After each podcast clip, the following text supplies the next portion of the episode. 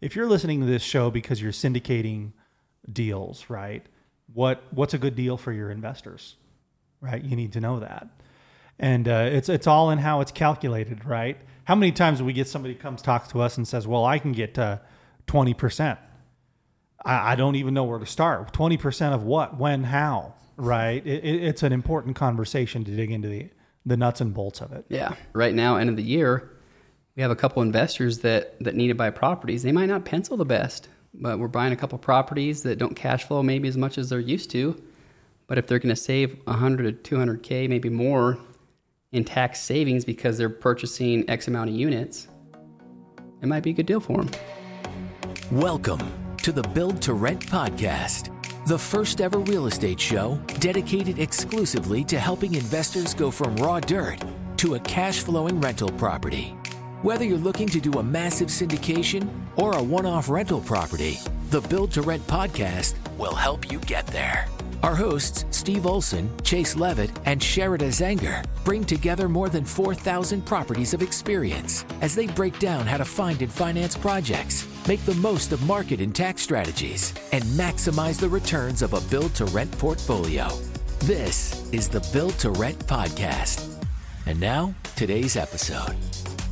Welcome to the Build to Rent podcast. Steve Olson here with Chase Levitt and Sherida Zanger. We're excited to talk to you today. Remember to subscribe to the show on Spotify and iTunes and on Google. We are uh, getting closer to getting a Build to Rent website so you can actually talk to us. But in the meantime, if you have questions or you want to uh, run something by us or ask us to discuss something on a show, just go to the day job. Go to fig.us. That's where you can find us fill out a contact us form and just say, hey, I heard you on the podcast and what you said about this was great or what Chase said about that was really stupid. of course. Yes. Thank you. Yeah. Subliminal message. Okay. So uh, today we want to talk about something that's a little bit subjective, I think, because every you always hear people, especially online in forums, talking about, oh, I've got this good deal or I've got this bad deal, right? So the question being, what's a good deal? Right? What's a good deal? I think we can answer that in two ways, and we want to kind of hit it around for a minute here to, to see what everybody thinks. Well, a, a good deal is, well, what is in the market right now? And are you doing better than that? That's a good deal. But also, a good deal can be highly individualized, can it? Mm-hmm. What, what, so right now, letter of the law, what's a good deal? What do you think? So I I just heard that this was the topic, right? And so I wrote down a couple things. So I'm just going to throw them out there. We don't have to go into them, but this is what just came to my my brain. So tax shelter, so tax savings, uh, cash flow, no brain damage, no headache, uh, cap rate, equity play, location. Those are a couple things that just popped in my head. And I think like cash flow. I think it just it all depends. What's important to you? Some people are worried about a cap rate. Some people are worried about cash flow. I'm working with a client right now that says I want to close by the end of the year because he's able to do a cost seg study. He said so I need it for my taxes for this year. So everyone has different, I, I guess, reasons why, why, what are driving them to mm-hmm. invest, and at different times of the year. And so what makes it a good deal for them? That's why I threw out the the tax savings yeah. tax shelter right now. End of the year we have a couple investors that that need to buy properties. They might not pencil the best, but we're buying a couple properties that don't cash flow maybe as much as they're used to. But if they're going to save 100 to 200k, maybe more in tax savings because they're purchasing X amount of units, it might be a good deal for them.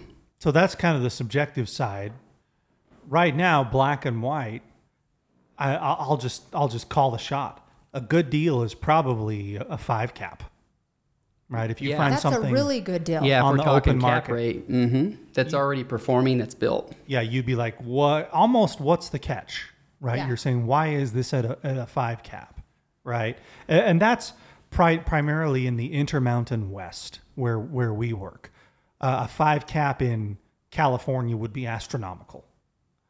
Um, and that's not in the I don't know how to say the ghettos. Where I think the yeah. ghetto you can probably get a higher cap, but you're going to deal with some problems and well, well, you probably have an older property too, yeah. right? So, yeah, that's a whole different kind of work. Well, when a market says, when a market is consistently delivering a four or a five cap, and you magically find a seven, you you should be suspicious, right? The mar- markets are very efficient. So there's probably not only you're not getting just the seven cap.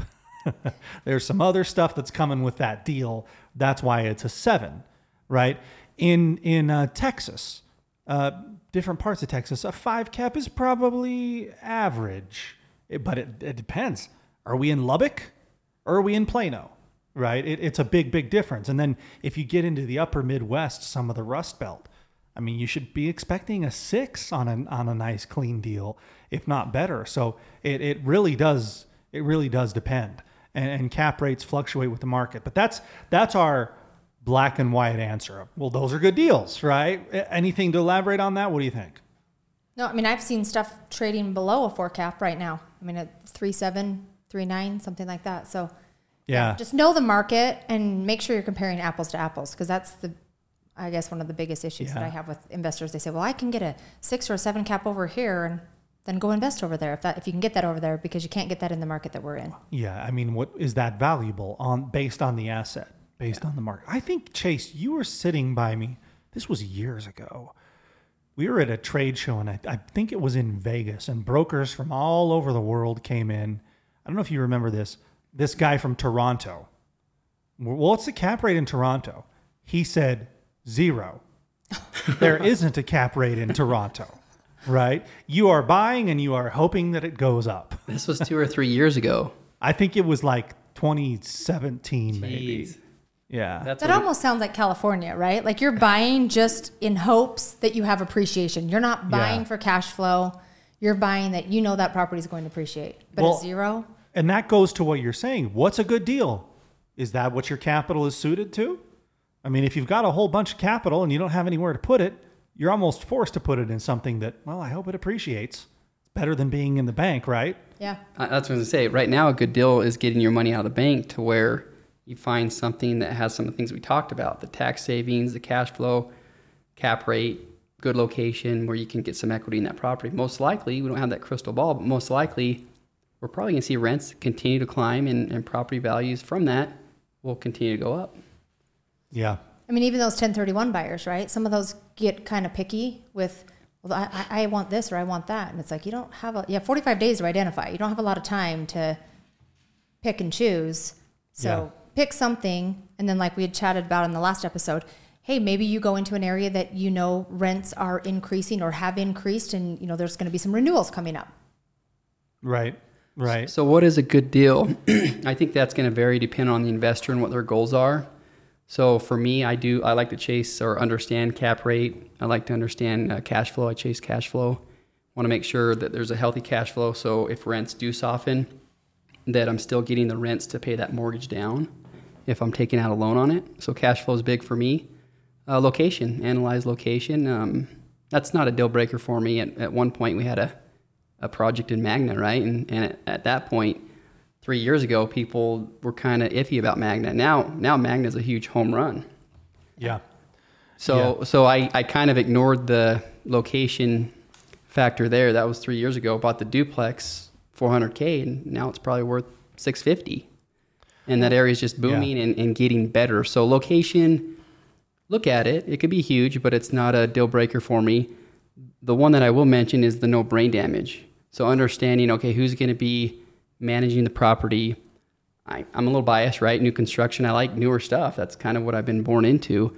I'm not opposed to buying something older, apartment complex that's 1990s, 80s, whatever the case is. I'll look at it if, if it makes sense, but I like the idea of no brain damage because my time's valuable. Yeah, there's going to be more hair on something like that. That's interesting you say that the no brain damage thing because I'm working right now with a client you guys know. He's from the Middle East and we're raising money for a, a few different projects. And when we talk about a new construction, right, go all the way from close on raw dirt all the way to lease up, right? We have to look at it from the perspective of those clients that we raise money from overseas.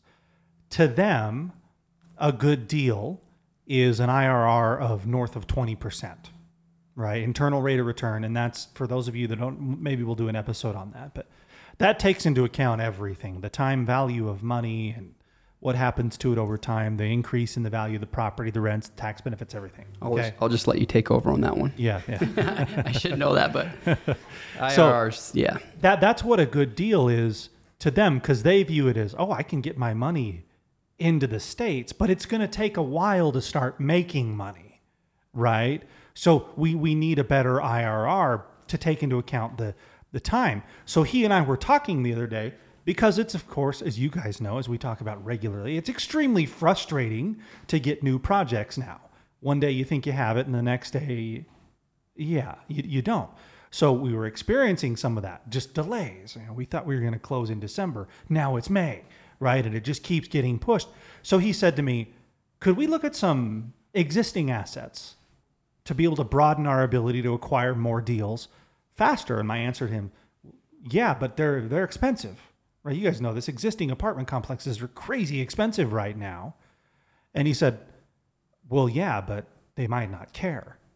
I said, well, what do you mean they might not care? Well, if it's performing for day one and they got their money into America, and so we came down to a figure of if we could get them a 14% IRR, they would be willing to do that because think about it like this they wire their money, we close on the deal within 30 to 60 days, and their money's working.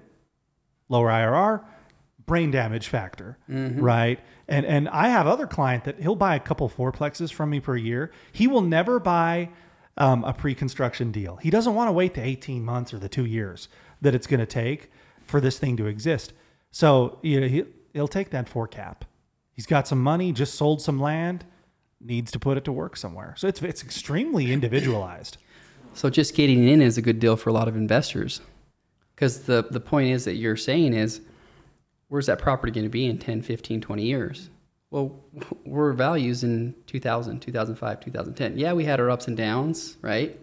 But most likely over a, a 10 to 15, 20 year period, we're going to see some ups and downs, but it's most likely going to go up, right? It continues to rise, right? Yeah, you're going to see the peaks and valleys, but overall, it's still rising. It's easy for us to say that right now when it's been rising like a like just a crazy crazy person. Yeah. Right? Mm-hmm. That's a harder thing to stand by when you're in the trough or mm-hmm. when when days on market is going up. Right? When Yeah. when we didn't get a renewal, when we had to renew lower, you find out what you're made of.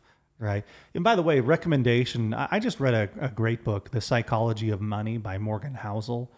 I mean, that's a great book about keeping your nerve in in down markets and understanding the overall long-term picture of what's happening with your money. So I recommend it. And he did not tell me to uh, to plug it. In fact, he doesn't even know who I am.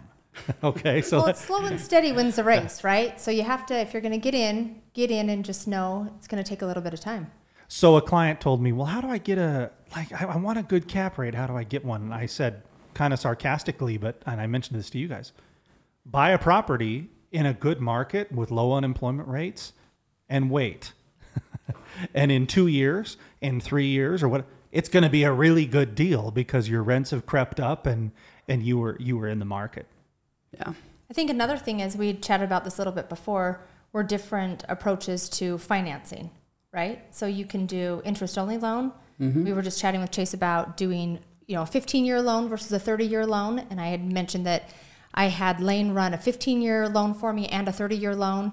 I ended up closing on a 30 year loan, but I'm paying it as if it was a 15 year loan just to pay that down. But I have that option if something were to get tough, I'm not stuck with that 15 year, that bigger payment. I still have that flexibility to go back to that lower payment if that makes sense. Yes, yes, it absolutely does. So, taxes, cash flow, brain damage, appreciation, just just some of the reasons, and that's going to be different for everybody. It's really important. You know, if you're if you're listening to this show because you're syndicating deals, right? What what's a good deal for your investors, right? You need to know that, and uh, it's it's all in how it's calculated, right? How many times do we get somebody comes talks to us and says, "Well, I can get twenty percent." I, I don't even know where to start. Twenty percent of what, when, how, right? It, it, it's an important conversation to dig into the the nuts and bolts of it. Yeah. Yeah. Definitely. Okay, cool. Well, um, what do you think? And this is off the cuff. Are our deals going to get better? Uh, You know, because at the beginning of the the show, we kind of just humored the question. well, a, a good deal is a five cap here and a four cap there, right? Are deals going to get better anytime soon? In your opinion, Chase first, go. I don't think so. I think the, the cap rates are going to continue to get compressed and go down. Um, I think rents will continue to climb, but as far as the uh, what you have to pay to get in purchase price, that's going to go up as well. I agree. I think if you get in now, you're going to just be banking on rents increasing that are going to help provide more cash flow. But I Okay. don't think that they're coming down like it. Yeah, I think cap rates are coming down. Now, what do you think, Steve?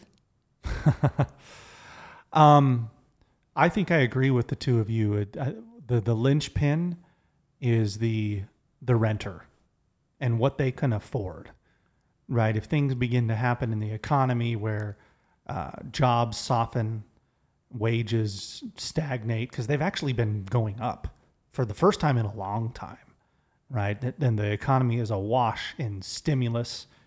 Uh, it seems like every week the government is talking about a new trillion dollar bill that they need to pass of some kind. So if you compare a low unemployment rate, you know, where we are right now in, in Utah is one of the lowest in the country. I think it's two something percent. I, the, last I checked, the highest unemployment rate was Los Angeles County. It's like seven ish. There's a few small areas that are higher, but markets with low unemployment rates are probably going to pull jobs, raise rents, and and that's what I'm watching because it, it it all depends on. Eh, this is the last episode we talked about. What's the gross income?